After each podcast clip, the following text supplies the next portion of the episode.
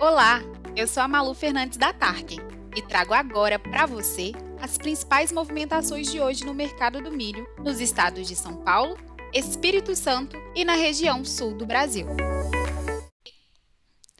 Surpreendendo, o mercado do milho segue a semana em tendência de queda nos valores da saca do grão. Na região sul, o preço chega a decrescer 5,2% em Cascavel, no Paraná, e agora está cotado em R$ 92,31.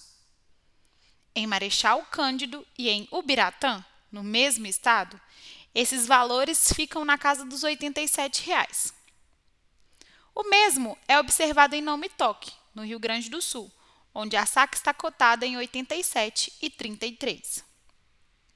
Na região Sudeste, o mercado também em queda, mas com taxas mais próximas aos 3% de redução nos valores cotados nos últimos dias.